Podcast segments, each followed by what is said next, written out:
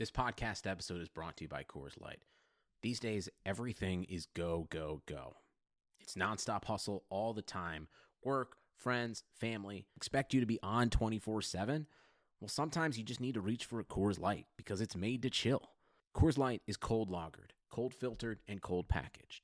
It's as crisp and refreshing as the Colorado Rockies. It is literally made to chill. Coors Light is the one I choose when I need to unwind. So when you want to hit reset, reach for the beer that's made to chill. Get Coors Light in the new look delivered straight to your door with Drizly or Instacart. Celebrate responsibly. Coors Brewing Company, Golden, Colorado.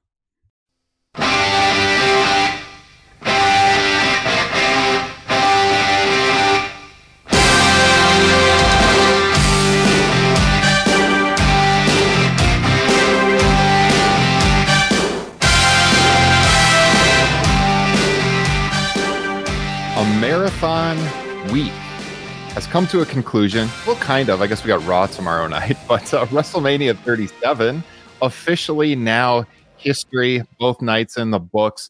Top Rope Nation episode 204 here to break it all down for you. My name's Ryan Drosty. I got three great guests on the line with me this evening. Actually, two of them are my usual co hosts. One great guest on the line who I will introduce here momentarily. But uh, just like last night, we're streaming on YouTube, we are on Facebook, we're on Twitter. So wherever you're at, let us know what you thought WrestleMania 37 night two tonight. We'll try to get your comments included on the show as we go. And Mr. Kyle Ross making your return. You were here with me last night. Uh, how you doing this evening? You a few drinks in? Did you take it easy tonight? No, I've had zero drinks Oh. today. Believe it or not, I'll probably change that over the course of the show. Um, you know, as I texted you earlier today, second a shot number two had me feeling a little weird for a while this afternoon, but you knew I was going to show up. I've never no show to booking before. I I am very very happy, Kyle. Not only to hear that you're feeling well and that you could join us, but I'm very happy that you brought that up because I was going to ask you, how are you feeling from your second COVID shot? And then I was going to ask, is this going to have to be the second flu pod?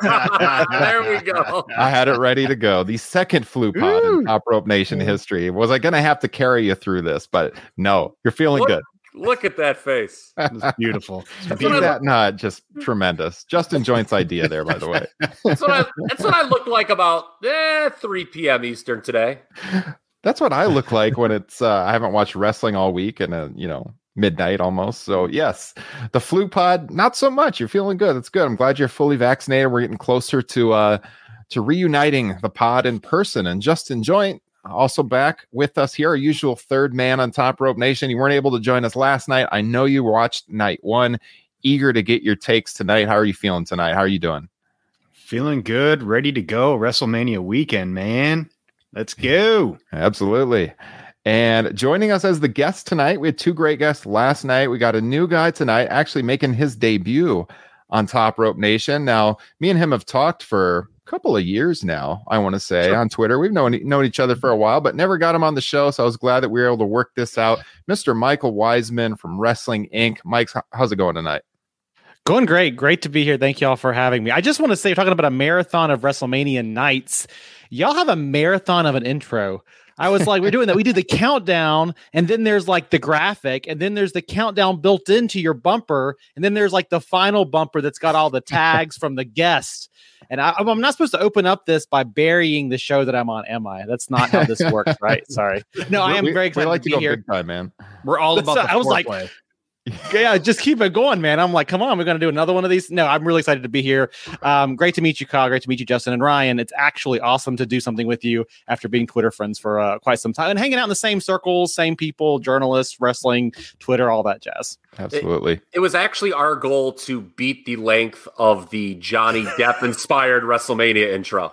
That, that that's our goal on the show. We wanted to go longer than that for sure. That was a Yeah, bit you much, got it. wasn't Well, almost, almost Yeah, right. Guys, if you have never listened to Top Rope Nation, weekly podcast, we've been doing this since 2016. If you're listening to the podcast version, please subscribe wherever you're getting your podcast. And if you're here with us live tonight on YouTube, please make sure to hit that subscribe button, like the video. There's a thousand live post shows probably going on right now. So the more likes we can get on this video, the better to uh, increase our reach. You know, for this for this post show with WrestleMania 37. So, what we like to do right off the bat is grade the show. We did this last night. We are very high on what we saw with WrestleMania Night One. Um, I was very high on WrestleMania Night One. I gave the first grade last night, so I'm going to throw it around the horn first and see where you guys come in, and I'll go last. Kyle Ross, A through F. What do you give Night Two of WrestleMania 37? I'll go the exact same B. B. I, like yeah, I. Okay. I, I think it was pretty comparable. I of course reserve the right to uh, change these grades yes, at any point in the rest Or of my life. or start grading on a curve as I have to do. Right, Mhm. Michael. What, what do you give it? Man, I don't know. I didn't get to grade last night. I probably would have given last night. Uh, I would have given last night an A. I think. I think B's a little bit harsh. I think I'm coming in at a B plus because that first hour was a little bit touch and go. But I, I don't know. I think from nine to eleven Eastern time, that was an A show to me. Um, I just think the front end of it brought it down just a smidge. hmm Justin. Um, there's certainly stuff I do not like about the show tonight. Um, on the plus side, the stuff I didn't like is uh, fuel for comedy fodder for us to make fun of. Um, but I'd say anytime uh, you finish a wrestling show and you could point to, and this is me personally, three matches that I'm ready to rewatch right now. That's a pretty good wrestling show. So I, I I'm gonna I can't go any lower than an A minus. Ooh, very nice. Hmm, I have a question though. Do we grade on a curve, uh, what I call the Hulk Hogan curve, which is any show with Hulk Hogan gets dropped down a few letter grades by association, right? That's true. All right, y'all. I mean, we, we gotta, you know, anyway. I where would I be? All right, I've been I've been bed, kind of debating this because I didn't like the opening of the show, as we're going to get into at all. But then I agree with Michael. Like that middle part of the show, it was very very good. Uh, There's a lot of ebbs and flows of this. It was low, then it was high through the middle, then it dipped again, and then I liked the main event for the most part. I think I'm going to give it a B minus tonight. I'll come in at a B minus. Hmm. I gave last night an A, uh, B minus for me on this one. I'm going to go B minus because I refuse to let anyone actually have a lower grade than me on any grading system. I told you I Learning who reserve the the- right to change. uh, What are the Greg's in the personalities now? Which one of you is the uh, the Scrooge of the group, and which one of you is the nice guy? Every every podcast has has the uh, the tough salesman, right? It's usually Kyle is the uh, the lowest grade for us, but uh, I was I was very negative on the beginning of that show, so it's going to make it hard for me to give this much higher than that. Greg's lower though. Uh, Greg in the chat on YouTube C plus. He says, other than whatever the F that fiend match was, there needed to be some kind of jolt, no big surprises. Needed one more thing to just lead into tomorrow night. That's Greg, longtime supporter. I like how you can type curse words on this Yes. app. Good stuff. That's a very high, that's a very high grade from Greg, by the way. A C plus. Yeah, a friend of Kyle's, so you would know. Mhm. Uh, Rich B, he enjoyed night too. If you're in the chat, if you're watching, wherever you're at, YouTube, Facebook, um, Twitter as well through Periscope, let us know, comment, and uh, we'll get you included on the air. Yeah, Justin. I think Periscope is broken. I don't think Periscope is a thing anymore. Just- It is actually, believe it or not. Uh, oh, is it? it's connected with Twitter. I didn't think it was either. But so this was the first time we used StreamYard last night. And so then I went to our Twitter page afterwards because I kept talking about on air. I was like, reply to the tweet, reply to the tweet. And then I felt dumb when I looked because it was still that like periscope.tv or whatever it is. It's embedded, like the video is embedded through there. I don't know. I thought it was I, I think it. I think it assay ended in. March. I think. I think you're close. You just missed the mark. It just didn't make it to WrestleMania. yeah. So somehow they're they're streaming through there. That's how the video feed works, I guess. I don't know. What does But- it take to get an A on this show? Like y'all are some tough critics. Like what We is an are A very show? I, I, hey, we're we're objective. I gave it an A. Hey, like I said, I gave it an A last night, so I, I was feeling good last night. I don't know, man. I've, I- I, I have just- seen A wrestling shows before. I don't think that that I, I don't think you should give a lot of A's. It's just like when people have like 40 matches in a year rated four and a half stars. Time Mm-hmm. to rework the system, pal. Okay, I, I want to clarify my A minus, especially considering my my two co-hosts' uh, haterade rating of a B minus. Haterade, here we go. If if if this exact show was like in the Thunderdome Thunderdome with all Thunderdome. the, I love it. Thunderdome. that would be better, actually. with all the monitors and just the people, I would grade it lower. But it, you know, it gets a big bump for me with the atmosphere and the lighting and the fireworks and just the entire extravaganza. and Alexa Bliss having black goo pour out of her face. Oh dear Love God. Dear God. Uh, yeah. Look out, my thing's about ready to yell. Hold on. Oh, it didn't. The Alexa. Oh, yes. Got to put that on mute. Uh, Michael Jenkinson, patron of the show. Michael Jenkinson, B plus. He enjoyed the show. Oh, yeah, I, have mean, to, I have to think- mention him later. I didn't think it was bad by any means. Uh, you know, for me, like a B minus is a good wrestling show. I just feel like it wasn't as good as night one, and I gave night one an A, so it's definitely below that. And the beginning of the show really soured me a lot. Like it took me, it took me a while to get back into it because of the beginning, because I was so upset about the beginning. If you followed me on Twitter, you know why. So B minus is about the best I can do. But let, yeah, let us know in the in the chat what you all think. We're actually going to start with the main event because it was kind of a shocking finish. Uh, you know, going in, if we were doing our prediction show, we could talk about they could have gone a, a number of directions here, but it's the last match of the night. It's WrestleMania. Kyle, you were shocked, and I know you got something to say. So let's let's start with this main event. No, I don't think I was shocked per se. It was pretty ballsy to have Roman pin both guys at once because, you know, we were talking about last night in the wake of Lashley McIntyre. Where do you go next with the mm-hmm. title? Like, who's the next logical? Are they just going to kind of like hand wave that finish away and still have Drew be the number one contender or what? Like, there is a real argument out there, and I want to hear what you guys have to say. Have they booked Roman Reigns too strong over the last eight months? Because who do they got? Like, as the match was coming to its conclusion, I, again, and I want to hear what you guys have to say, I was thinking, all right, Roman's probably going to pin Bryan, and then they're going to come back with Roman Edge as a single maybe at this WrestleMania Backlash show. Mhm. But I don't know. I mean, my God, you just had a heel pin two guys at once. I- I- it's an interesting uh, path forward, I think, on this side of the uh, WWE ledger. Yeah, Michael, where do you think they go from here? And what did you think of that finish? I loved the match. I loved the finish. I, I thought it felt epic in a way that only a major company like WWE can deliver on with just these huge names, huge backstory, the biggest stage. Like it, it hit all the marks for me, right? I think you could have gone with Edge winning and it would have felt special for a very different reason. But to Kyle's point there, they've been booking Roman Reigns so strong for so long, and it kind of got lost in the mix of this Daniel Bryan Edge competition for who's going to get the spot at WrestleMania. Um, I think they took the focus off of Roman for a hot minute there. Maybe that was by design, but I did like the fact that it kept Roman strong coming out of this because I thought they were going to go the route of Edge pins Bryan, and Roman still he took the L, but he doesn't look weak in defeat, right? So I'm really happy with this. I, I think it played out perfectly. I think the, um, I mean, we could, I don't know if you guys are going to break down the entire match, but there's a lot of cool stuff in it. But I think that to your point about where do we go with Roman next, I think they're saving him for something special, right? I mean, I don't know if it is a another mega match with Brock Lesnar, which feels played out to me at this point. I don't know if we're going to go, you know, Bobby Lashley Lesnar in the future. I saw somebody tweet out that I follow Bobby Lashley Lesnar Roman in a triple threat, or are we going towards this mega Roman Rock match next year at Mania, and they're going to keep Roman strong till then? I don't know, but I think from a business perspective, Roman is the hottest he's ever been. He has the most interest, right? And, and organic interest, not forced corporate WWE interest, the most organic interest he's had ever in his run. And I think keeping the belt on him right now was the right call because I, I don't know who challenges him next, but he still has something special about him that has not been broken yet. And that's cool. Justin, how about you? What do you think? I mean, besides from maybe Sasha Banks or Bianca Belair, he is by far and away and has been since the summer the best thing going in WWE, the most interesting thing going.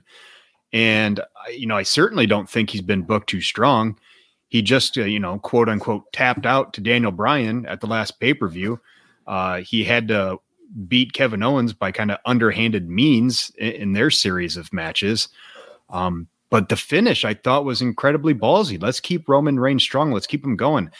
I didn't really have much of an interest in, in nor do I think there is a real need to put the title on Edge. Uh, he he seems to me more of like a special attraction right now. You know, let's let's keep the belt on the on the guys that are probably going to be here for a while.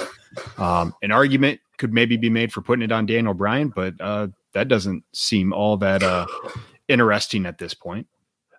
Look, I think we all know Roman is the long term, like top guy at SmackDown. So to both of your point, if you did a detour with either of the other two guys winning here, we all know where it's going back eventually. Sure. So, uh, you know, I didn't have a problem per se with the finish, and it was a very good match as well. Um, and I think there's a strong argument that Roman still should be the champion based on what we just said. Mhm. I just wonder if it's going to be like you get to a point where no one believes the heel champion's going to lose. You got to Mhm. like I get this whole thing of oh you want to keep Roman strong, but there's a lot of time between these big shows. And it's like, you know, there's 12 months to the next WrestleMania. We all think that he's going to they're going to want him to work with Rock, right? Mhm. And what do you do the other 11 months and 30 days with this guy? So I think hopefully there is some semblance of a plan. I know there's one guy a lot of people would like to see in there feud on top with Roman, but we shall see. I, I think there is an, a bit of an argument that maybe you've booked this guy so overwhelmingly strong that no one's going to buy him as losing anytime. I, you know, I it's it's interesting because I think you're like it's it's Roman is a week to week champion, which is what makes him different than some of the previous attraction champions, right? Like Brock Lesnar, Bill Goldberg, they were the big names. Brock Lesnar, the big heel that nobody could conquer. He wasn't on TV every week. Roman Reigns is right. Roman Reigns has Paul Heyman to decide like Brock did, but Roman Reigns got to cut a promo every week or deliver a match. And I think, Kyle, to your point, that's what makes him different. I, I think we're talking about a mega match in the future with Roman. What I would like to see, you asked me where I thought we could go with this. I would like to see a guy like Biggie. Biggie lost the IC title tonight. At some point, as a baby face, he's got to have that big win over the big heel. And I don't, maybe SummerSlam's too soon, but damn, you put him in there with Roman Reigns and he conquers the guy that's been invincible for a year at that point. It makes baby or Big E's babyface win feel that much bigger because he finally did it. But I don't, I mean, you know, the, the previous long runs like CM Punk, right? He had this over year long reign, but he went from a good guy to a bad guy in the span of that title run. And I don't think it ever felt too long. And he had some big matches, but Roman is kind of the same guy every week. And I think that's the challenge around booking him right now. Yeah. Mhm. That's kind of my thought too. Is is where they would go out of this? I you know, I almost wondered, are we going to get a Brock appearance here at the end or something like that? Really crazy to send the crowd home happy, getting that big moment or something. But we didn't get that, obviously. And I think they're saving that for months down the line. And to Kyle's point, yeah, you you got 11 months. What's he going to do? I mean, they could they could do something with Cesaro. Um, I know he just lost to Cesaro, but Rollins Reigns could be interesting uh, in a few months. I don't think you do it right now. Big E, I think, yeah, is the ultimate destination as far as like a dream babyface heel match that they could do at a SummerSlam. I think that should be the working plan for SummerSlam. I Well, think and- they could they could make that happen.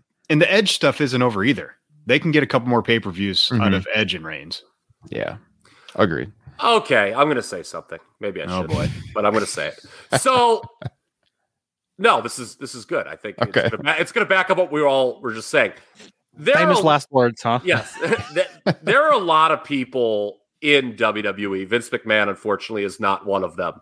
That thought Big E should have won the Rumble and been in this match against Roman Reigns. So he has support. Unfortunately, it's not from the number one guy in the the, the one who matters ultimately. So I, you know, I, I hope that's where they go. And Michael said something that kind of made me actually rethink my original thought when it's like, okay, well, when he does lose, you want it to be a Roman. That is, you want it to be this huge thing, right? You don't Mhm. want him, um, whatever baby face he makes, you want it to be this huge, almost promotion shifting moment. So if it is going to be something like Biggie, yeah, you do want to have Roman as strong as possible when he takes that one L. Um, it's just I I think there's going to be, they're going to have a challenge keeping him interesting on a week to week basis. So it's going to be very fascinating to watch that play out on SmackDown over the next couple months. So, do we want to deep dive on the match itself right now? Do we want to come back to it? Do you want to talk about the structure of the match right now? Kind of leave it up to you guys. But I thought it was I thought it was a very good match. I thought um, you know, the women's match I was very much looking forward to that. This followed the women's match, but I didn't think the women's match really hit. We'll come back to that one here in a little bit.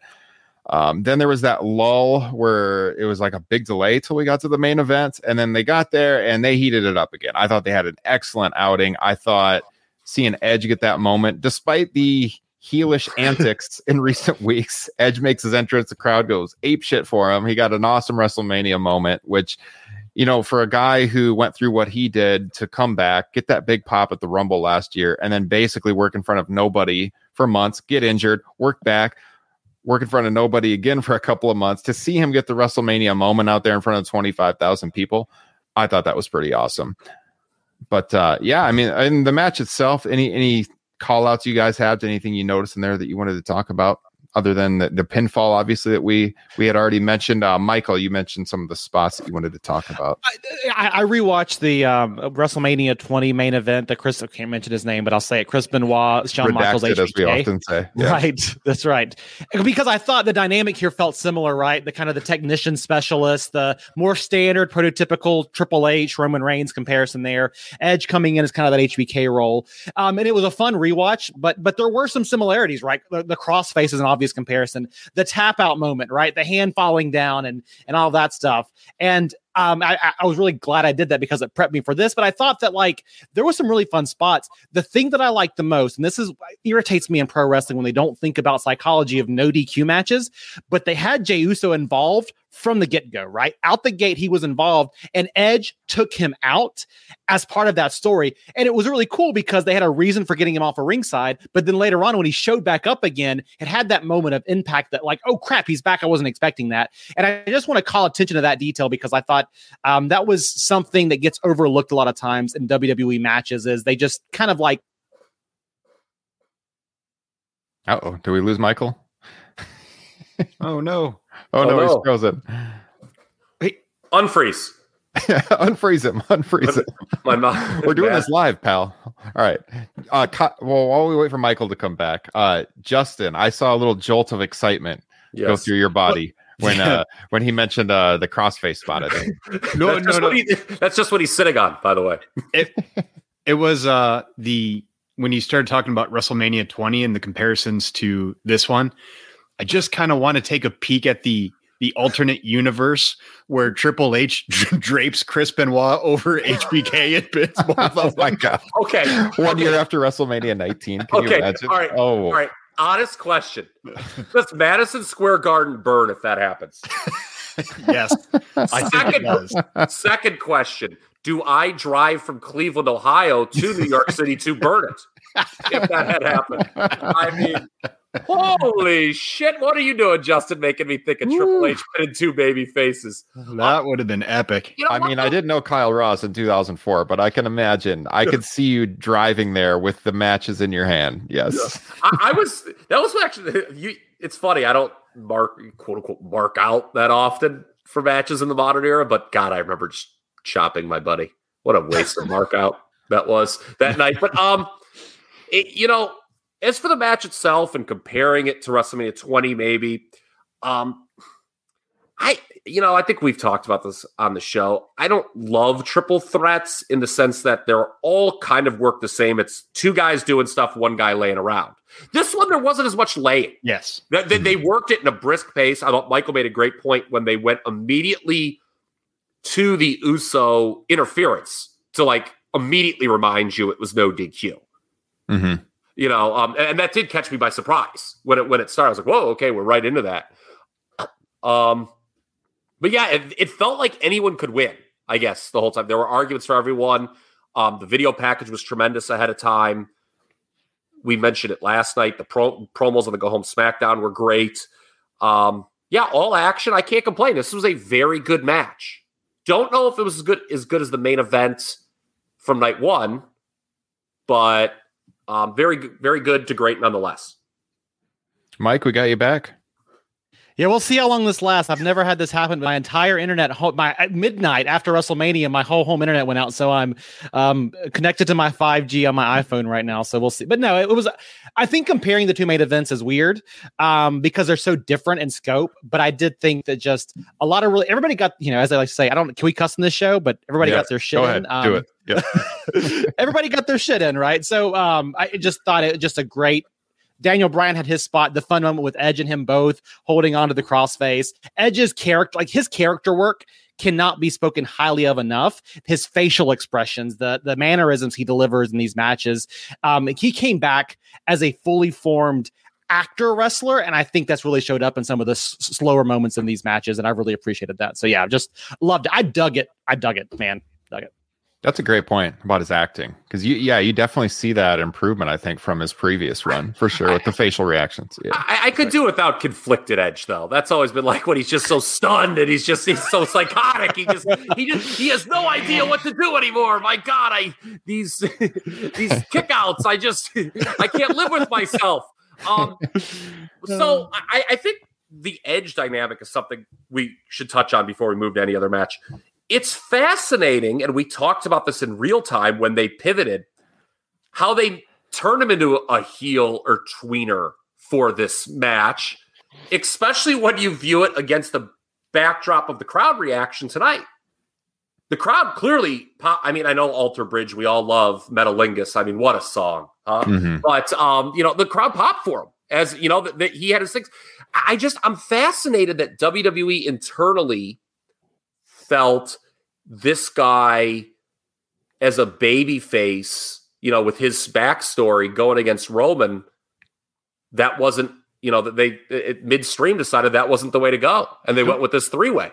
Can't can't you about guarantee that was Edge's choice though? That he wanted to bring a little bit more to it than just you know white meat baby face. Huh. I I would about guarantee that he he has the uh the power to say, hey, I I I want to be a little bit more of a tweener in this. well, he does. He's been in creative meetings. Yeah, Yeah, uh, yeah. He so he had ideas for what to do when it was just him and Roman, and they weren't very good. To be honest with you, um, I I, I from heard what you've been told. Yeah. Yes, I heard one, and it wasn't good. what I was told. So Vince w- actually was the one who came up with the idea for the three way, and hmm. people were kind of like, "Yeah, I don't know." And but the alternatives kind of didn't have a leg to stand on, and that's how we wound up there. I, I just think, what do you guys think if they had just done Edge as they had brought him back versus Roman? Better, worse, the same than this three way idea. I probably about the same to be honest. I think you look at it on, on the surface and you think you add someone like Daniel Bryan to it. The crowd's going to be there. You get the yes chance. It adds a little bit of hype to it. But you know, we've talked a lot about Daniel Bryan in the last few months and how he hasn't been pushed as like a big factor on SmackDown whatsoever in months and months and months and months. So getting him in this match, you know, it felt uh, I mean, even after Elimination Chamber, it still kind of felt odd that he would get that opportunity. But he's Daniel Bryan. I mean, he's a living legend at this point. So now looking at what happened, though, I think probably could have just done Reigns Edge and would have been about the same. To be honest, what do you guys? What do you think, Justin? I think it was a lot more impactful having him pin two guys at the same time, especially the two guys that he pinned. Yeah, that's true. If if the goal all log was just to get Roman over, Yeah, I mean, pitting two guys is better than pinning one, isn't it? but he's already. I mean, he's already I this think- dominant champion for months and months and months. Yeah, Michael. I think from a storyline perspective, I think like I think you're right. It was a little bit it was weird, right? Elimination Chamber was a weird pay-per-view. The finish there was kind of awkward.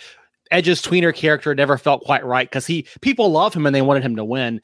But you look at the way Vince McMahon and WWE always books their WrestleManias, they always want to book multi-man matches and they always want to have as many names in the marquee as possible, right? It's not it can't be a tag team match, it's got to be a four corners match, right? And so adding Daniel Bryan, I think, in their minds, gave this match that extra lift that maybe Edge on his own didn't do. Mm-hmm. Yeah, and do you know what else they love doing Michael, is they love kind of confusing the audience, like making it Yes, harder to guess yes. what's going to happen. And I think br- bringing Bryan into the equation did accomplish that, where it's like, well, here's this third way we can go now instead of just you know either or. So. Mhm. Yeah, I mean, I don't know if it was better or worse. It might. You're right, Ryan, when you said, "Eh, it's probably the same." Um, you know, I love Daniel Bryan, so it's always great to see him in a big time match. But yeah, it was a very good match, and uh, we'll see where they go from there. The economy is made up of real people doing real stuff, and it affects everything. Which you obviously know since you're a real person doing real stuff. Marketplace is here to help you get smart about everything beyond the what of the day's business and economic news. We dig into the how and the why with the real people driving our economy. From big tech and interest rates to small businesses and what's happening at the Fed. Marketplace breaks it all down so you don't have to. Listen to Marketplace wherever you get your podcasts. Nobody builds 5G like Verizon builds 5G because we're the engineers who built the most reliable network in America. And the more you do with 5G, the more building it right matters. The more your network matters.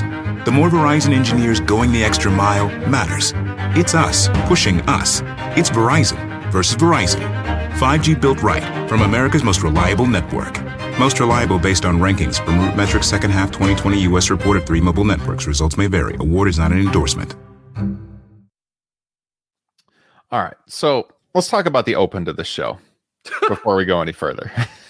so, um, how can I put this without cussing too much? So you start the show. Okay, I think all of us probably thought going in that you were going to have the women's Raw title match be the opening, right? Because last night, you know, they did the WWE title match first, SmackDown's women's last. I figured they reverse it. You do the Rhea Ripley Asuka match here. And so, you know, my I have two daughters. My five year old doesn't really watch wrestling, but she likes watching the women wrestle. We I showed them the Bianca match this morning. They went crazy for it, right? So she was pretty pumped as the show started. And then it's going to be the fiend thing. And I never in a million years would have thought that that was what they would lead off with. Not just because uh, it's not the hottest character right now, but also just because it's kind of an adult storyline, right? I mean, The Fiend is not great for young kids. It's the first match of the show. Uh, you go back to the Attitude Era, and even during that era when it was Crash TV on Monday Night Raw every week, they saved the most edgy stuff for the second hour of the show every week, despite pushing the envelope. You know, they, they didn't do really do risque stuff in the first hour. So in this era we're in now, where it's like basically PG wrestling, they put the fiend on first. It seemed really, really odd to me. Also because you would think like you put the fiend out there when it's dark out, like darker out. I don't, I don't know. Like the first match of the show, this, this was bizarre to me. So I'm saying like, um, I don't to my five year old, I don't think you should be watching this, and I'm trying to get her out of the room. a little then- good parenting, huh? and then when that happens, uh, my two year old wanders in and she looks at the screen and she sees the fiend and she busts out crying and screaming for my wife. And I'm like, great. What a fantastic way to start WrestleMania. And I'm like yelling for my wife to come get the girls and stuff. I mean, not just from the perspective of the storyline is absolute dog shit and you're leading off WrestleMania with it, but just from like a broadpa- broadcasting perspective, you know, why are you putting that out first? It doesn't make any sense from like a match layout perspective that that's your first match, Eh, you know, and then and then you follow that with a heel versus heel tag team match that has no heat. This is why this show, which was very good through the middle, was digging out of a hole because they started off so bad. Like nobody that has watched wrestling, I don't care, man. Some people might come after me for this. If you have watched wrestling for any period of time, I don't know how you can think this fiend stuff is any good. It is freaking awful television. So to actually be in the meeting backstage, It's not good, Ryan. it's not good at all. to be in that meeting backstage and to be talking about the layout of this card and to say that that should go on first, how in the hell does that get put through from all of those different angles? I don't get it. And then look, it didn't get a great reaction from the crowd. Nope. Big shocker. The crowd booed. The Alexa Bliss thing was freaking terrible. I mean, it's one of those things where if you're watching that and someone comes in that doesn't watch wrestling, you're like embarrassed to be watching this. What the hell is this? This is freaking awful television. And I wanted him to write off the fiend so bad when that was over. He, they did the whole disappearing thing, whatever. I am so over it. It's terrible television. It had no business leading off WrestleMania from a number of different perspectives. Kyle, so you raised your hand. You got You're something. hot. Um, I know- am hot. It's awful. You know what's funny is I tend not to get as excited about things that over deliver as a lot of wrestling fans. Maybe we saw some of that last night. And similarly, I don't tend to get as upset about things that stink like this because I knew this would stink. Believe it or not, I thought the match itself was not as horrible as I was fearing it might be. Now, the finish was absolute 189% cow dung. Hideous. Yeah. Horse manure. Yes. Pig shit. Whatever you want to say about the farm, that was it. Um, You talk about being embarrassed. That Firefly Funhouse song has to go. When it was on, I heard my wife like kind of walking down the stairs. I started tapping my foot on the ground really hard, being like, "Please let this be over. Please let this be over." Before she comes in, because I just that's with her, the the song and Alexa was skipping. It just it's very embarrassing. It. Also- it's horrible. Um, I agree with a tweet Lance Storm at. I know some could think Lance might be a stick in the mud if I could be serious for a moment, but what do you think about entrant number one comes to the ring, then we go to the video package before I don't like that at all. No. He, he criticized it. I thought he was spot on. Uh, speaking of tweets, I agreed with uh, Zach Heydorn, who was on the show last night. He had a tweet that you know, um, the one thing that no one wanted out of this match was for this program to seemingly continue. That that's like the one thing that could have made it worse. Like Yes. but finality is all we were looking at. We could hope Hmm. for out of this deal.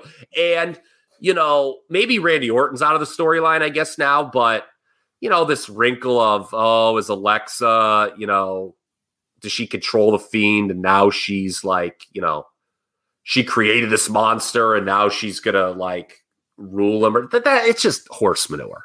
And that finish is so bad. How he just stands there looking at the black goo, and he, Yeah. you know, eats the RKO. And that's it. That it's like such a weak finish. And we should mention the red lights.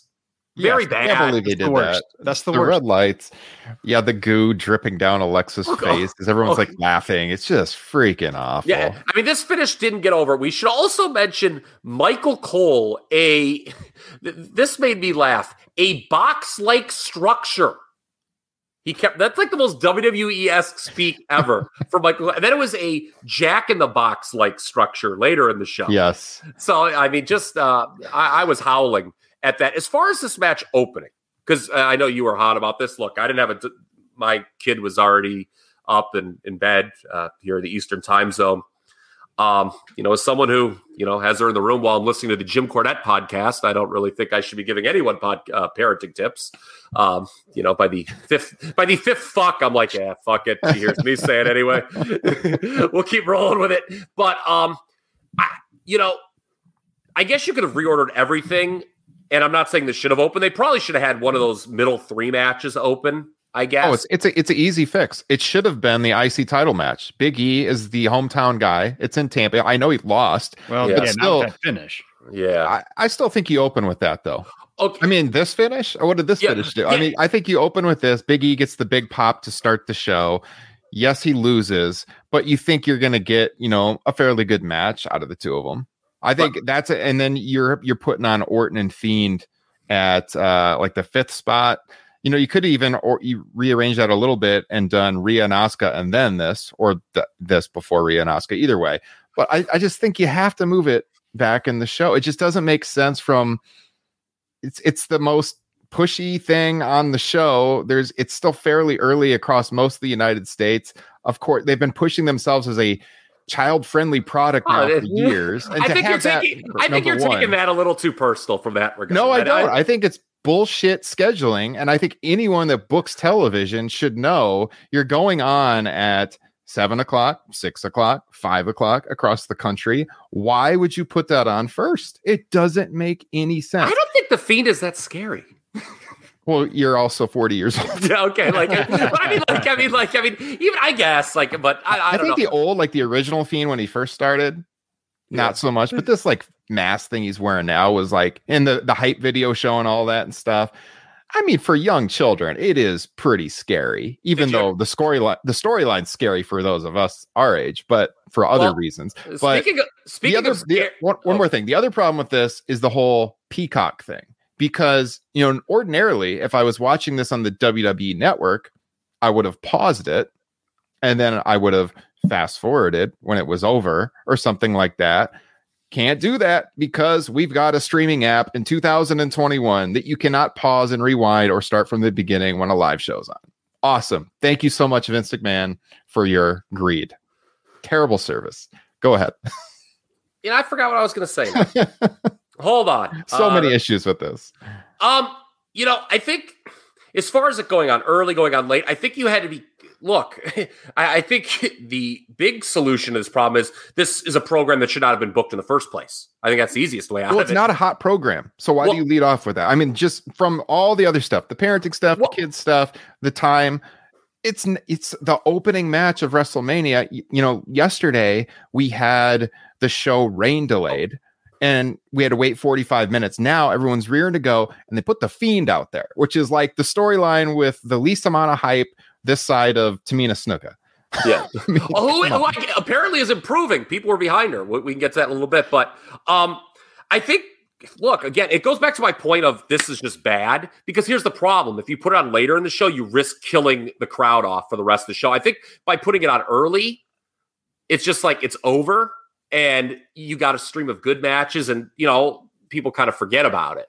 Of course, they had to then replay a video package in the middle of the show, reminding you, of which I thought was odd. Well, so if that's the I- theory, why did you follow this with the tag match too? Which obviously wasn't going to have any heat. I, I get what you're saying, and that I- it kind of worked because by the middle of the show, I was definitely getting into it. But it took me a while to get Yeah. into the show, like an hour or so before I was feeling it. it's interesting because we talked about this last night, right? That you know, you for they couldn't open with the women's title with Asuka and Rhea Ripley if they were going to do the women's tag second.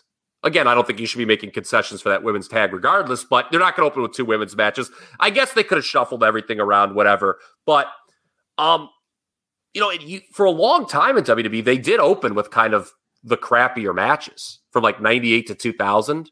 It seemed like um I want to say like WrestleMania, like in the Attitude Era, the openers sometimes were some real dogs. Remember that hideous battle royal they opened with at WrestleMania 14? But again, that's just a shitty battle royal. It's not like some like god awful storyline they've been pushing for months. So Mhm. I don't know. No matter where they put this on the show, it was going to suck. And that's ultimately the problem. To be honest, if this match would have gone first, if it would have gone on fifth, if they would have put it on next Tuesday, it would have absolutely reeked ass. It would have. There's probably And- no saving it. And, and, you, and you talk about parenting, by the way. Uh, did you explain to your children at any point about the old white man in the pirate suit that opened the show? No, no. it didn't. Okay, oh man. All right. Let's let's move on from that one. And honestly, the the tag match, I don't really have a lot to say about. I mean, what like what I said, it it, it didn't make any sense to have these two teams going at it when you should have just done the Riot Squad, a babyface team that some people are behind that want to see get an opportunity. Um, you know, instead they did Tamina and, and Natty veterans, but two heel teams. Like they did their best to get the crowd behind them, and they, it worked a little bit. Like the crowd kind of got behind them by the end, but no real heat. Two bummer of matches to start the show. I thought.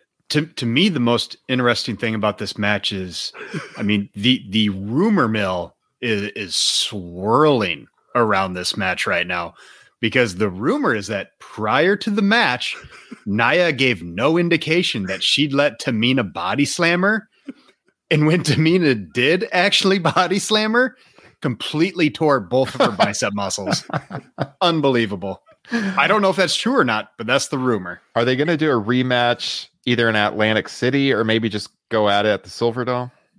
I, they've the got words? to. They've got to. Hey, Tamina did compare her and Nia to Hogan and Andre once on Twitter, so there you go. Um, you know, Ryan, you had a really good comment yesterday, um, and I just wanted to reiterate it about the NXT tag division and how there's this effort to you know brand the teams or, or, or make it kind of seem like they're a team and just not this thrown together mess and how that was really apparent during tag team turmoil last night i actually thought this was better than turmoil last night i thought that turmoil match was just so atrocious but oh, it was. Yeah. you know, you think back to that and you watch a little bit of this. Uh, Becky is apparently on her way back. Ronda reportedly on her way back. Man, there's like a real sharp dividing line set to form in the WWE women's division of the haves and have nots. You think to a lot of those people that were in that turmoil match last night, good luck not being fodder for the next mm-hmm. 11 months. I mean, you, you got about six to eight women who are legit top women in this company. You know, the four that were in the title matches the last two days Charlotte and Bayley didn't work. And then the returning Becky and Ronda. These other people, good luck getting many wins. Yeah. I, and, you know, quite frankly, I don't, I don't weep for them either. I know that's going to sound really harsh, but I just think there's a lot of JTTS right now in the uh, WWE women's division. Yeah. So yeah, obviously they retained. Not uh not much to say. Zeus kind of pointed that out too. He said after all this stupid stuff to build up the storyline across two days, just to have them retain. You know. Yeah. I, I like Shayna though. I, I was happy to at least see her um, get a tap out win over. Yes. Yes. You know, Natty. As, as you guys have already pointed out about the faults of this this tag team match, the thing that I can't wrap my head around is the amount of time they got, considering it was just thrown together and you know kind of two hodgepodge teams. They, I mean, they got 15 minutes compared to like the next two matches that I think we all really liked. d- Didn't even get 10 or barely. Second got- longest match on the show. Second longest match on the That- show. Yeah. that makes no sense whatsoever. I know some people are going to say, "Oh, you know, the crowd is popping a little bit, and you know, whatever." But come on, man, no, nobody really cared. Um, couple of things I want to point out. Number one, Michael, you mentioned a second ago, his internet was cutting in and out. He's not going to be able to return. Just DM me. So sorry about that, but just wanted to have him on while he was here. Maybe we can get him back on in the future. But thanks, Mike, for joining us for a little bit. And then, as you see scrolling on the video right now, we're thanking our patrons of the show. We had a new user join our Patreon during WrestleMania tonight. So. hey, Yeah, shout out to Camillo, who has been a longtime supporter of our show. He's always pushing our stuff on Instagram. Very much appreciate him joining the Patreon page. And uh, he joined at the tier to take part in our book club and our monthly Zoom hangout. So hopefully we'll be Oh. talking to him in the next couple of weeks. If you want to support the show, find out how to get bonus content, join us on those Zoom calls. The book club, uh, we're doing Death of WCW right now. We will be having a patron only question and answer session with Mr. Bryan Alvarez when we finish up, which should be a lot of fun. Uh, check out patreon.com slash top rope nation. You can find the link right here in the description of the video or the podcast, uh, wherever you're at. So thank you for your support as always, patrons. Let's uh yeah, this is where the show really started uh turning for me. Kevin Owens and Sami Zayn, despite the involvement of Logan Paul, who thankfully took a stone cold stunner from Kevin Owens. Uh you know, these guys, they had a pretty good match. It wasn't the best match Owens and Zayn have ever had, but they were both amped up, especially Owens. He was hyped for this thing. We didn't get Kevin Owens coming off the pirate ship, but uh still had a I mean a solid match. And this is where I start because I like both of these guys, where I started to to get back into it a little bit. Um, what did you make of this match, Justin? Let's throw it to you first this time. Uh, missed a little bit of it because uh, it put my kid to bed. Uh, a kid who had pointed to my TV during the opening match and said "scary" See? and, want- and Yep. wanted me to change the channel. Yep. Uh, really dug it. This was the moment when I started looking at the the match times because it just felt to me like they had another five minutes in them at least. Uh, but obviously, they went almost exactly five minutes shorter than the women's tag team match. Uh, love the match. Really good match. Nice little callback to their their battleground match, which even shockingly JBL mentioned Hmm. uh, when Sami went for the Helluva kick and then held Kevin Owens. like he was going to go for another one, then you know that led into the barrage of super kicks. But uh, I mean, those two guys have great chemistry, and I I was really looking forward to this match, and I, I think it delivered. Yeah, it, yeah. I was in tears when JBL referenced that match. You know, that Battleground 2016 match is very interesting in the sense it's one of the very few times in the modern WWE that a mid card match, for lack of a term, was allowed to go all out and kind of steal the show. Like that was a mm-hmm. very good match. It's very well regarded among the cage matches of the world and mm-hmm. whatnot. I, I, this did not hit that high, uh, in my opinion. But you know, like Justin said, they weren't given a ton of time. I thought they did a good job with the time they were given. Um, it was worked fast, like a sprint. I know, you know, kind of trading big moves and kickouts isn't for everybody, but I, look, I think this is the way, especially after those first two dogs, that mid card matches should be worked in WWE, at least more of them. Um, I thought there was a funny moment on commentary with Corey Graves correcting Michael Cole on the Michinoku driver, and Cole saying, "Yeah, the internet's already been all over me all weekend." Which is funny. Uh, we should mention, I didn't notice this last night. Shame on me. Michael Cole filling in for Tom Phillips on the show. Tom Phillips, I think, had COVID. Somebody reported, or at oh, least really? or they thought he might. He he's was, in he's in protocol. He was, he was in quarantine. Okay, quarantine. Oh. So so yeah, that, that's why Michael Cole did the play by play on every match. So you know, I mean, a tip of the cap to Michael Cole doing extra duty this weekend. I guess we should say that. Um, and then look, Logan Paul is is not someone I like. He's actually from nearby Westlake, Ohio, uh, a little fur, not far from where I grew up. Uh, as much as I don't care for him, I, I thought the bit at the end of the match with the stunner and how they milked it was great. Yes. All three, and, and, he actually did his job well, kind of like playing stupid and oblivious mm-hmm. to the whole thing. Like the crowd knew he was going to get stunned. They it, that was very well done. Yeah, con- considering you know as much as I didn't want him involved in the match and all the different ways they could have used him, I think we got the best case scenario. Yeah, you know, I think Kevin Dunn or whoever really liked showing his him sitting there watching the match. Um, you know, somebody tweeted some real Pam Anderson WrestleMania 11 like energy from Logan Paul here. he, anyone, did, he was like out completely out of it. Anyone yeah. who hasn't watched WrestleMania 11, and, and, by all means, do not make it a point to not. watch that show. It's a very bad WrestleMania, easily one of the two worst ever. But like Pam Anderson is sitting there in the Diesel Shawn Michaels main event. My God, did she want to be anywhere else in the world than at ringside? Yes yeah, I, I I like the ending. I thought he talked he took the stunner pretty well. yeah, he did. Yeah, better better than Vince McMahon at MSG in '97. Also, Logan Paul just got the crap boot out of him from the beginning. He came out, you know, through it. They talked about him being the big YouTube star. I know he does have a massive following, but uh, wrestling fans don't seem to like him too much. Good. So, uh, yeah. and then following this, all right. So we get the U.S. title match which boy, I don't know. This one and the main event are pretty close for match of the show. I, I probably go with the main event, but I mean, this was right up there for me. I, I really, really liked the U.S. title match with Sheamus and Riddle. Um, I thought that they both went out there kind of balls to the wall. There's a couple uh, blown spots at the end with Sheamus looking to hit the white noise off the top. You know, that might have been for the best, not yeah, dangerous. Woo! I mean, who the hell wants to take a white noise off the top rope, man? I was getting a little nervous as he was setting it up, to be honest. But yeah. uh, I mean, it was a hell of a match. I, I really, really enjoyed that. Um, you know, I was I was actually watching this this show with my father, who doesn't know a lot about Riddle, and I was kind of telling him his backstory and how on the podcast we pumped him up, you know, as a guy who could be a game changer, a main eventer for WWE, and they've kind of made him into a dweeb now. And I was telling him all this right as he comes out.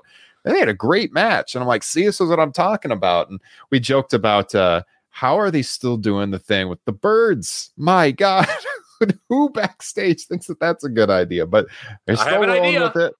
They're still rolling with it, yeah. But uh, it was a good match, man. Hard hitting match. Both of these guys worked their asses off. I enjoyed it. I mean, this is one I might watch a second time, to be honest with yeah. you. To- totally agree with you. Uh, love this match. I, I guess the the winner. I'm a little disappointed, and I don't understand how it's 2021 and Sheamus just won the United States Championship at WrestleMania against somebody like you said we're very high on and could be a big player in this company going forward for a long time. The trade off for me is that like I don't really want to lose that finish. Like I, I love that finish, so like I'm okay with Sheamus winning just because of that. Mhm. Um, and my big question coming out of this was considering he is uh, an IC title reign away from being a quote unquote ultimate grand slam winner, is Sheamus kind of underrated? I think he is a little underrated, to be honest with you. I mean, he is a solid, solid wrestler. He doesn't really have, you know, like that personality aspect to be like a top tier guy. They've certainly given him runs trying to to do that with him, but I mean, he, the, the cliched "he's a good hand" statement certainly mm-hmm. applies here. I mean, the dude will have top notch matches when you give him the opportunity to do so. What do you think, Kyle? Yeah, he's a very good, consistent mid card wrestler. And some Mhm. people think that's an insult. It's not at all. Yeah. Like, I, you know, he has trademark spots that kind of always get over.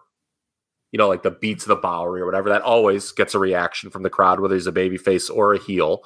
So yeah, I, I think he um, uh, is very underrated. I, I feel like I wasn't surprised by the finish simply because Sheamus had put the work in since he came back. You know, I don't know what's going on with Riddle outside the ring right now.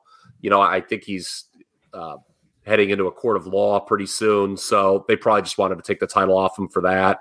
Um, but yeah, it, it was very good, very hard hitting match. Um, I can't believe I wrote this in my notes. I actually laughed at the segment with RVD and Kali beforehand.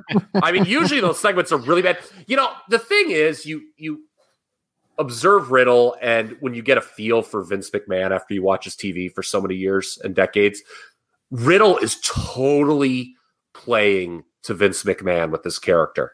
Yeah. And I don't know if that's good or bad. Well, Because Vince if- loves it. He thinks he's funny. He Thinks he's yeah, hilarious. like that's Yeah. the thing. It's like if, if you're Riddle, you're like, okay, well, I can still be on TV if I do this, but like, you know, the the jokes are generally not good. Ha- That was incredible. You know, we talked about it on the show previous. You know, when he just walked off when he forgot his line, and Mhm. how Yeah, incredible yeah. that was. That made error. Well, apparently the story was that it was a pre-tape. Vince saw it and just thought it was funnier than whatever he was going to say anyway. Of course he did. "Fuck it. Just keep putting it on the TV. And what does that say for your stupid scripted promos that a guy just, you know, saying, yeah, I forget what I'm going to say and walking off is funnier than your scripted promos? Oh man. I No, guess that- it's not too funny, but yeah. that, that, that ties right into what you know you I'm guys were too shocked. talking what you guys were talking about about night one at the very beginning with the unscripted promos like let this stuff be unscripted you know let let things just happen hmm Yeah, and Uh, uh, again, this is the way mid card matches a brisk pace. You know, again, we can argue, yeah, maybe you want this to have more time, but this, the previous match, and the next one, man, that's kind of how you want your mid card to flow in Yeah. the World Wrestling Very true. Federation.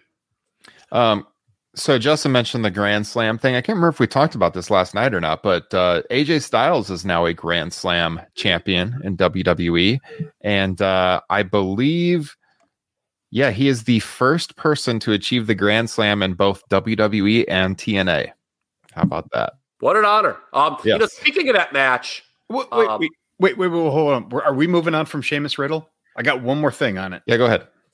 I, I just wanted to make clarify with everybody and I, you know I got to be me no it did not start raining again during that match that's just two of the best sweaters in the biz yeah, yes, the trademark. Sorry. Great to have you back, get it out Justin. had to Great to have you back. Yes, yeah. Um, you know, there was another tag match from last night, not the AJ one. Um, I just wanted to touch because you know the next thing on the show was this Bad Bunny uh, plug for his 2022 tour uh, Mhm. coming to a town near you. Uh, Triple H uh, handed him a vibrator, I believe. in, uh, Evidently, that's honor what it of looks this. like. But um, you know, we were talking about this match last night and how odd it was that uh, Bad Bunny got so much of the match, right? Like he played face and pair and everything. Uh, Meltzer reported at his show that uh, apparently, uh, you know, and I think we had thought maybe this was the case or had been talking about before. Ba- uh, Priest had a bad back in that, so like that that actually made sense, a little more sense how that match was worked. I just wanted to bring that up because I there were injury because remember it wasn't going to be a tag at first. dude, that's even more pressure on him to think about it. This guy making his debut and like you're gonna have to carry the bulk of the match because he's got a bad back. Yeah. It makes his performance maybe even more impressive, to be honest with you.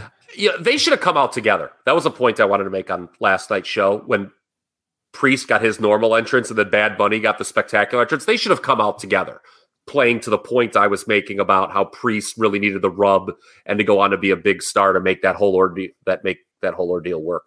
You Yeah. certainly didn't come out of that match thinking of Damian Priest as a big deal. That's for Mhm. sure. All right. So Apollo and Big E, the Nigerian drum fight for the Intercontinental Championship. Uh so I mean this was pretty this was pretty uh predictable just because these guys have worked so much over the last couple of months. It's like they can't beat him again, right? So of course Apollo Crews defeats Big E in the match.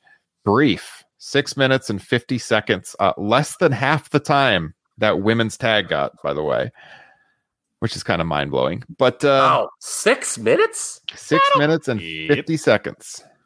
You know, it Yes. didn't feel like that short though, which is okay. Yeah. You know, I mean, just just adding minutes on doesn't make a, a match better. Yeah. It was nothing to write home about, though. I mean, you know, they, they, again, like I talked about at the beginning, they had the hype video where they drew the comparisons, or I guess I should say, point out the fact Big E growing up in the Tampa area and everything. And that was cool. That was a great pre-tape from SmackDown. I Yeah. thought. Yeah. But, you know, in the end, Apollo got the victory. Kyle, not a big fan of the Apollo Crews character. As I don't know how anyone would be. It's a terrible can't- dead end gimmick. It's I can't say I'm a fan of it. At least they're doing something with the guy. But I mean, yeah. like I said, I agree with you. They gave him a character. I'll tell you what, it's better. That than is definitely Fiend. true. Better than the fiend. Ah, yeah, it's better than the Fiend. Uh, I'll, I'll give you that. So let's not bury the lead here. A- apparently, a repackaged Dabba-Kato uh, is now affiliated with Apollo Crews. He came in uh, and helped him win the title. So I think Biggie is just a much better professional wrestler than Apollo Crews. Like, just I don't really think there's any debating. I, I think it's he's leaps and bounds better. I, you know, I, I feel a little bad for Biggie for what I said before. Um, you know, I think when the New Day was first broken up, I, I think he even said this on like the bump or talking smack. He's like, "Oh yeah, they kind of told." He alluded to like some big plan that they had for him and stuff, and you got to wonder what that was. Quite frankly, I don't think it was losing to Apollo Crews in a Nigerian drum match, Mhm. but um, that's a different story for a different day. I, but I see the booking mentality here of putting the IC title on Crews. You give him this gimmick, and if you beat him again here, like what the hell do you do with the guy? Like you can't justify keeping him around. Almost. I mean, if if he would lose in his first quote unquote big match under the gimmick, and Biggie was protected with that loss, so Mhm. you know maybe he beats the big guy, he beats Dabba-Kato, whatever his name's going to be, and then he moves on to Roman. Well, and, and the other thing uh, the babyface Big E gets is some sympathy, you know, losing in his hometown via interference from a monster. The Booker T in Houston treatment. If it's the old days, Vince would have came out and he would have to pucker up being in his hometown. you know? Yes, yes. Um, but yeah, I mean, I guess they wanted you to forget that the big guy was uh, on television recently and Raw Underground and all of that because uh, nobody knows who he is. Yes, yeah, that, that that that was kind of lame. How Cole and Graves had to pretend they didn't know who he was. Like, come Al- on. Also, not a great look. Are we okay with the the kind of the pseudo military look? Mm, no, no, it looked more like uh, Bellboy than Warlord, African Warlord. I thought. I, I don't know, yeah, but Not yeah, I don't know. I, I think you know wrestling promoters, unfortunately, since the beginning of time, when they think of the continent of Africa, it's either tribal or sympathetic to South African apartheid. Mhm. Yeah. Would really, really would like them to, uh, you know, freshen up on their history and you know have more of a progressive view. Maybe you can join my class. We'll talk Yes. about that. At least the Botswana Beast did not make an appearance. Yes. All right, let's wrap up here. Women's title, Raw Women's title. Uh, Rhea Ripley, a year after they did her dirty at WrestleMania 36, taking on Asuka, who has not had many title defenses over the last several months. So uh, I can't say that the hype for the match was great, although at least online, you know, like a lot of people wanted to see Rhea Ripley get this moment because of what happened last year, and I'm, you know, I'm one of them. I'm what I was horrified at what they did with her after she came into 2020 with so much hype and then had her lose to Charlotte with no follow. And she's worked her way back up to get this opportunity. Um, definitely not as good of a match as what we saw in the main event last night, but that's pretty high standards. Um, definitely not a great musical performance as Rhea Ripley came out. Although, as Justin pointed out in the group chat, the visual was pretty sweet when she came down to the ring on, on the on the ramp with the uh, the 8K camera with the smoke and everything. So keyword that was being cool. visual. Nothing with the ears was good about that entrance. yeah. That was rough. Uh, and you know, I got to say, like, it seemed to me watching it. Maybe I have to watch it back it seemed Asuka would just seemed a little off during the match. It seemed like she was kind of working a little slower than she normally would. I don't know if you guys saw that at all. It just seemed like the match just, it wasn't really clicking. It was almost like in slow motion to me watching it. Happy with the finish. Glad to see Rhea Ripley get that moment and everything, but I didn't think it was much of a match to be honest with you. Uh, Justin, what did you think? Um, maybe a little bit higher on it than you guys. For me, the problem is you know the build going into it the investment was all based on Rhea Ripley losing a match last year to a completely different opponent. And so the entire thing was just you want to see Rhea Ripley win. And a large part of that is because Asuka's title reign has been very meh. Nothing against Asuka. She's fucking tremendous but mm-hmm. she's been booked pretty horribly for the past year um so it was almost like the the ending was predetermined and all of us including those in the match were just kind of ready to get there mm-hmm. yeah i exclaimed damn it because when ryan brought up the Asuka thing somebody else noticed that and they said maybe she had got knocked loopy or something earlier or, or something um and i can't find it now and i'm very upset about that uh, i apologize but um yeah, there was a know, moment when she was on the mat late where I, I it seemed like she was kind of out of it. Yeah, just like like you said, and um, at that point I was really noticing like, yeah, she just seemed a little off, moving a little slower than than she normally does. Because like Justin said, she's awesome. We're big fans of her and everything. Yeah. It just seemed like something was off in this match. Yeah. So, what Justin said about you know where the heat in this match was and how that doesn't really translate to fandom, he's spot on because you know, I, and Michael Jenkinson had an interesting tweet or a Facebook comment in our group when he was talking about, he's like, yeah, I'm not really into this Rhea Ripley. I don't watch NXT. And, you know, that's a comment that people could just jump on a guy for. And I told him I respectfully disagreed. But then I was thinking about it. I'm like, they didn't do a great job really, you know, explaining Ripley's story here, right? Because, like Justin said, she was avenging a loss sort of to somebody else. If you do follow her and you're like, okay, this is someone who's got star written all over, that's nice. I don't think that was conveyed well on TV. I mean, she just came out and pointed at a sign, and that's how the match was made. Ugh. The, the, the babyface heel dynamic here wasn't really there. Like, I think Ripley was kind of the subtle heel, but mm-hmm. again, like Justin said, everyone kind of wanted her to win. And those are matches that are always death in front mm-hmm. of a mm-hmm. live audience. And we were getting late. They redid the Hall of Fame inductions right before this, didn't they? Yeah. Which I would so yeah, I, this felt flat. It really did, and it's going to be interesting to see how Ripley is positioned moving forward. Yeah, who do we think she's going to feud with? So Zeus was in the chat saying, "Do we expect her to go into a, an immediate program with Becky?" Um, I mean, I don't know. I, I think that uh, Io Shirai is going to be coming up soon, mm-hmm. but I don't know that you go to that right away. So hard to say. I, I honestly have no idea where they'll go with her right now. I don't know either. Um, Charlotte, when Charlotte yeah. comes back, I, I think you know because that makes a lot of sense based on you know the match that we talked about. kind of the elephant in the room. Going, mm-hmm. that's quite frankly. Should also mention really quick. Um, so we talked about last night how selfless Sasha Banks is, you know, because she put over Bianca, which was really what they had to do. But Sasha's never won at Mania. Here's another instance. Asuka has never won at Mania either. Oh, Uh, Like lost, a combined 0 and 10. yeah, lost to Charlotte at 34, uh, 35. I think she was in a battle royal last year. The Kabuki Warriors lost. So also, you know, two of the great uh, women wrestlers of this era never won at WrestleMania. Both did the right thing here this year, putting over you know the up and coming stars and everything, and you know it should work out well. We'll see what the follow is, but uh, yeah, selfless as well. yeah. Like I mentioned earlier when we were talking about the turmoil, this is the other end of the spectrum, or the tag team title match, not the turmoil. Um, you know, the booking of the two women's title matches, doing the title changes.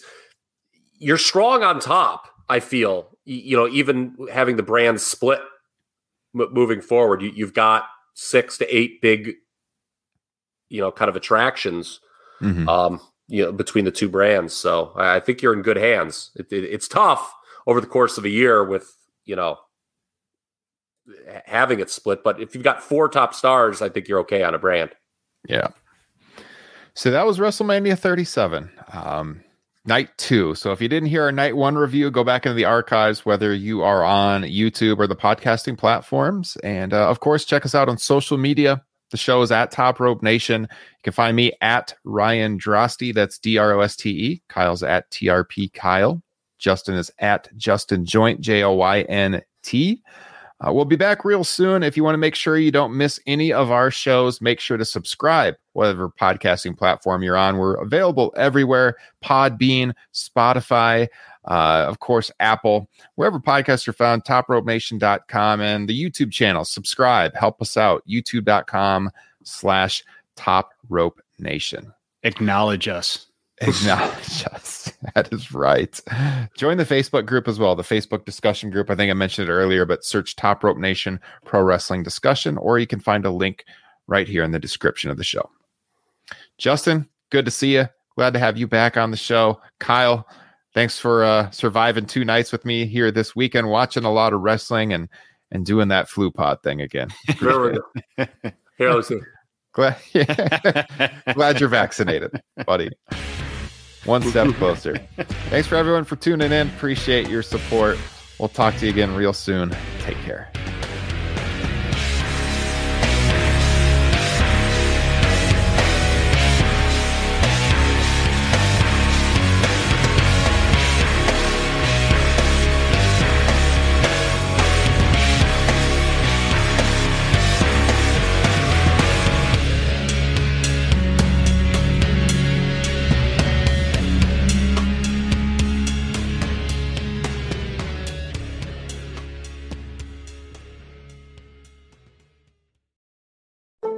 Year, compliance regulations change thousands of times, and every year, ADP makes thousands of seamless platform updates so businesses can focus on everything else, like running their business. Grow stronger with ADP HR, talent, time, and payroll.